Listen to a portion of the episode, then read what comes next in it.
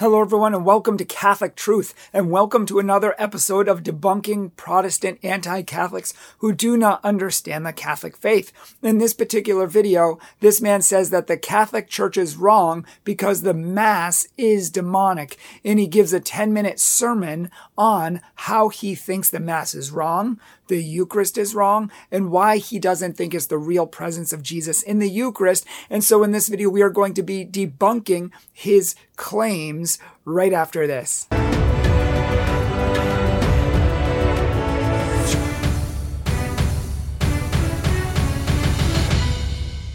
Welcome to Catholic Truth. My name is Brian Mercier, president of Catholic Truth. I'm thankful for our whole team that helps to make this organization and ministry possible. And we are so thankful for all of our patrons out there who support this ministry and allow this ministry to be possible. So thank you to everybody who helps us out. If you haven't checked out our merch or our retreats or anything else, please see our description section below. This man says, as a historian, he wants to make an accurate representation of Catholicism and not mislead people. And yet, as we're going to see, he doesn't always hold up on that. And he gives many erroneous things, including saying that the Eucharist is a pancake a pancake. How can you be intellectually honest and call it a pancake when you know that is not true if you have studied anything in history or anything about Catholicism.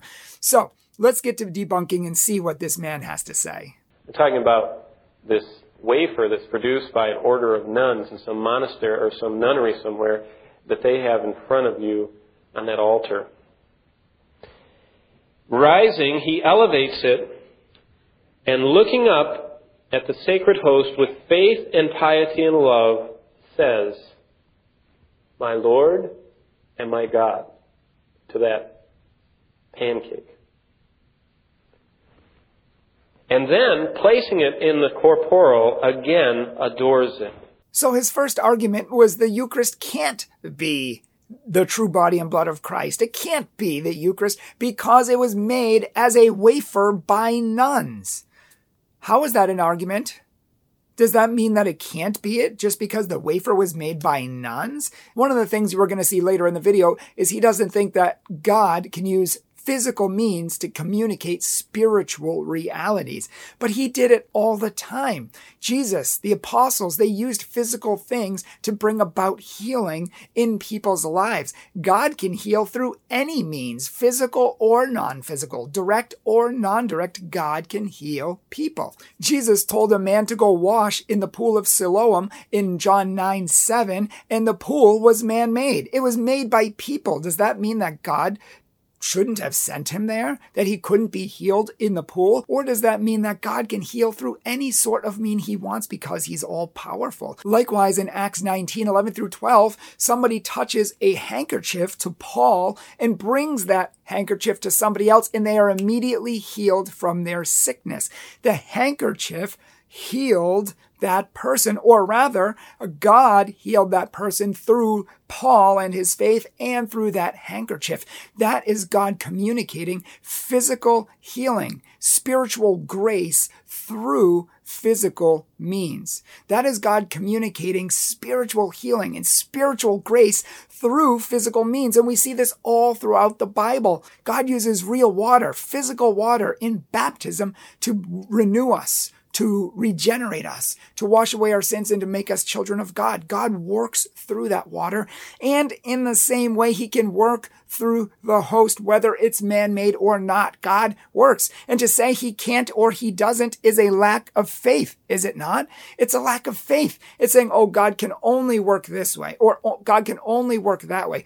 Jesus, he would not use mud to heal a blind guy's eyes. He would just heal him directly. That's the kind of faith or lack of faith that's being used here. But yet Jesus used mud and put spit in it, and rubbed it on the guy's eyes, and chose to heal him using physical earth. So God can and does work through physical means. Saying that it was a wafer made in a factory doesn't prove anything except a lack of faith.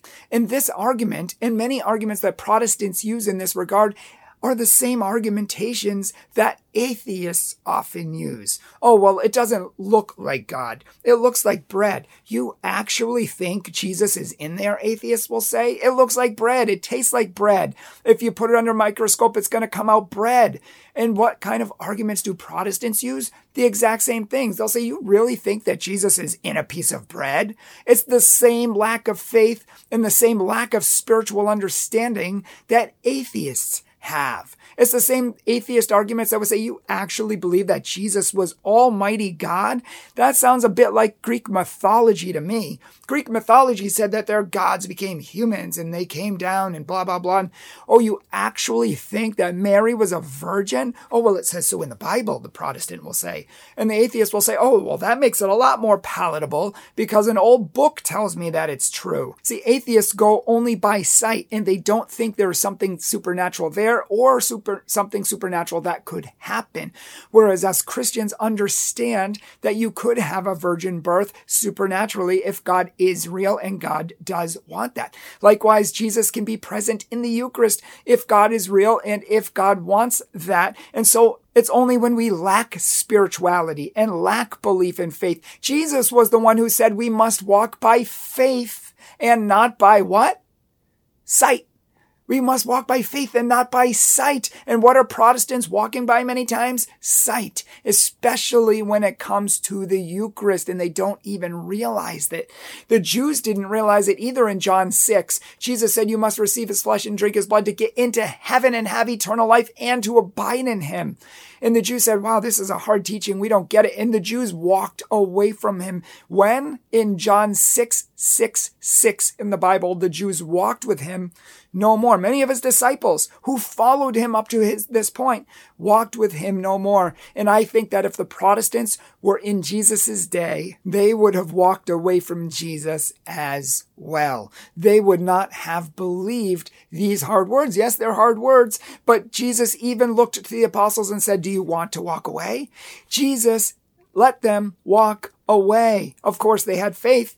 They didn't understand what it meant at the time, but they had faith now, some people say, oh, Jesus said he was a vine. Jesus said he was a door. Of course, but nobody misunderstood him there. Nobody actually thought he was a door. But everyone in John chapter 6, starting in verse 52, thought that he was speaking literally, and Jesus didn't change it. He upped it until verse 55. The word trogon in Greek is a shocking literal word which Jesus used. He did not use any symbolic language in that passage, but only got more literal. So to say that Jesus can't be present in a wafer just because it was made by human hands doesn't prove anything. And to say that it doesn't look like Jesus or feel like Jesus is to have the same disbelief that atheists have when they look at the person of Jesus and say, oh, he doesn't look like God, he's just a man. Or Mary, it was much more likely that she got knocked up or had an accident rather than a virgin birth. I mean, really? You think a virgin birth happened? This is the kind of non belief they have, and this is the same non belief that Protestants sadly are giving when it comes to the Eucharist. They have to ask themselves why did Christians believe in the Eucharist unanimously for 1500 years? The first person to call it a symbol was Zwingli, and Luther and Calvin condemned him to hell for changing the teaching on the Eucharist and saying it was merely a symbol. Would God really wait 1500 years to give us his truth about the Eucharist? That's the same argumentation that Mormons use that God waited 1829 years to give the truth of Christianity to Joseph Smith. That quote, my Lord and my God, is from the 20th chapter of, of John's Gospel, and that was when Thomas knelt down, shoved his hand, or at least was invited to, into the riven side and the wounded hands of Christ. And he, seeing, believed. And Christ received him saying, My Lord and my God. It's one of the greatest affirmations of Christ's deity in the Bible. And Christ said, Blessed are those. Well, he said, You're That's great, Thomas. He says, You see me and you believe, but blessed are those that don't see me and still believe. He tries to explain away John 20, 28, where Thomas says, My Lord and my God, and comes to believe in the divinity of Christ. Absolutely. But what did Jesus say? Blessed are those who believe, but don't see. He chided Thomas for going by his human eyes, by going by his human disposition, by going by what he thinks and feels and not by faith. Jesus is saying walk by faith. And this guy is saying don't. It doesn't look like Jesus in the Eucharist. You actually think he's there? Jesus would say go by faith and not by sight. Jesus was the one who said it's his body and blood. Jesus was the one who said you must receive it. And so we walk by faith. You know what the Roman Catholic Church has done in the Mass? They've materialized the spiritual. They have, they have made into an object what cannot be comprehended into an object through some hocus corpus meum stuff. And I've told you before that the Middle Ages were bound in the superstition of magic, by and large, greatly because of the Roman Catholic Church. Taking what everybody knew was just a wafer pancake deal, and that priest, many of whom were living a dissipated life, and I'm not criticizing, there were just many dissipated Protestant priests and clergymen as there are Roman ones, but those people that saw him how he lived all week long, as Chaucer said, in the 11th or 12th century, whenever he wrote his Canterbury Tales, he said, If the gold doth rust, what will the iron do? If the clergy are rotten, what are the people like? And if those people that saw the gold corrupted all week long saw him take a piece of normal bread and by going hocus corpus meum, change it into Jesus, they said, That's the greatest magic in the world. And that's where our little term hocus pocus comes from. This man goes on to say that the Catholics make into objects what can't be put into objects. And I guess, in other words, Almighty God can't be in bread if he wants. Even though we're temples of the Holy Spirit and God is in us, very, very much in us. But, and we are physical objects, by the way. We are physical beings and God resides in us. Why can't he reside in the Eucharist just because it's physical. That doesn't make any sense whatsoever. This is the sort of non faith that would say that God wasn't in a box in the Old Testament. God couldn't be in a box. You are trying to put a spiritual God, a spiritual reality in a physical box. That can't happen. And yet, it happened. God was present in the Ark of the Covenant, and the Jews wiped out armies using the Ark. There's not much difference between a box and a piece of bread. And yet, the box and the bread really not that much different.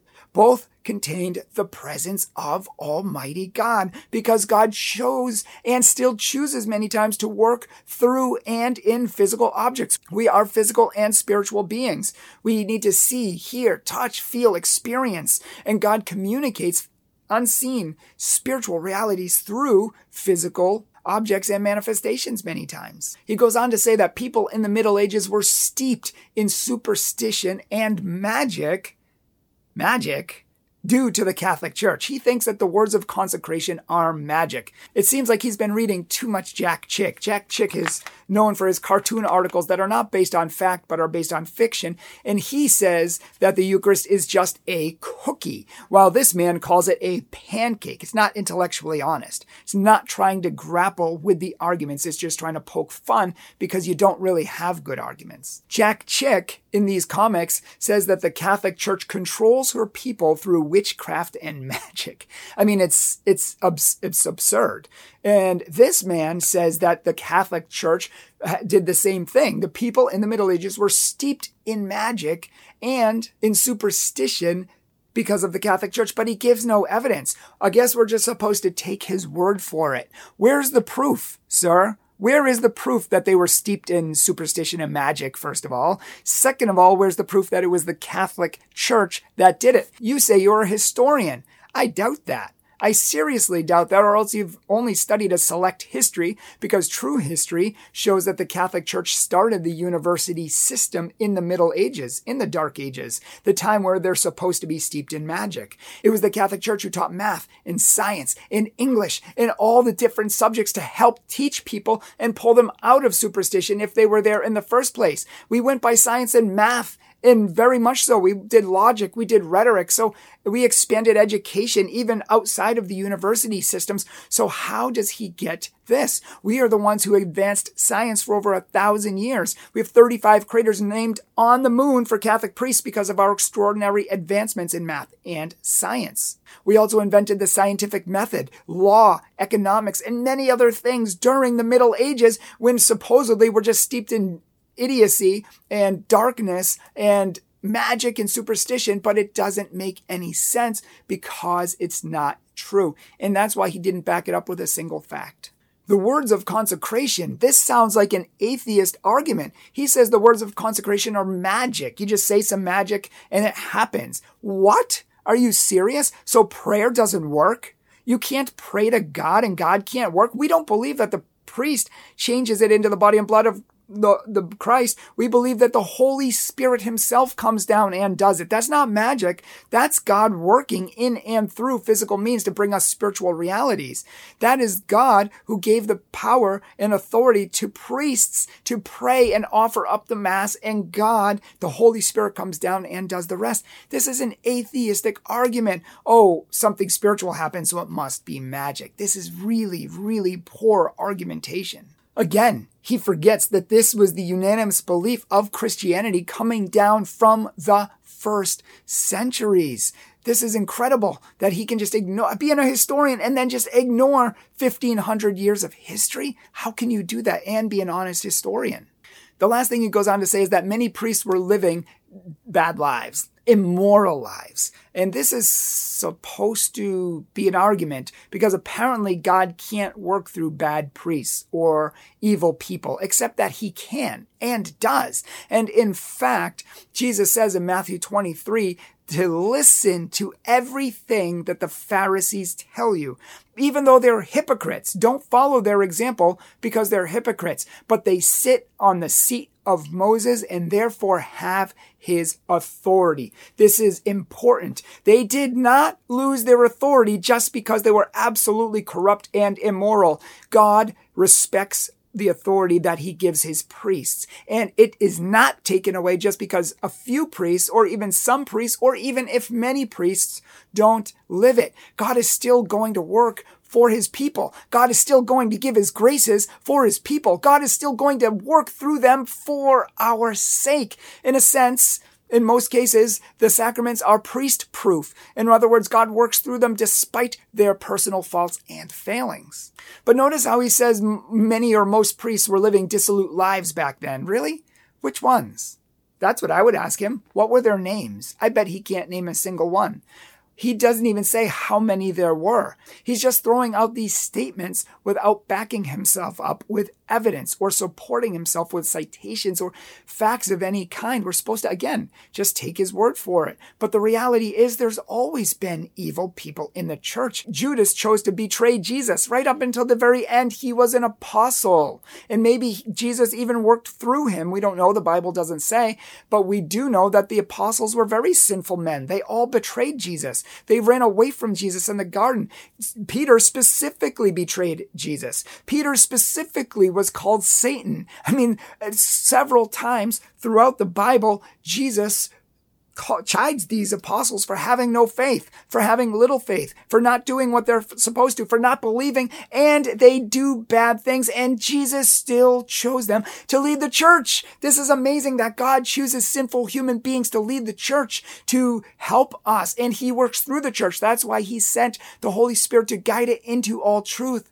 But for 2,000 years, Christians have believed in the Eucharist. For 2,000 years, we believe that Jesus is truly present there in a special way with us and it's a gift that he has given us so he can live in our hearts. And just because some priests were bad, that doesn't disprove anything. Judas was bad. Many of the early leaders in the church were bad. Paul was worried that people were going to come in and disperse the flock because of corruption, and yet they didn't. The church does not belong to the priests. It belongs to Jesus. And Jesus is going to watch over his church and protect his church and help his people and guide his people through the church, despite some sinful members who might be trying to steer the church in the wrong direction or who might personally be living dissolute or immoral lives. Yes, they will be held responsible big time on Judgment Day for that.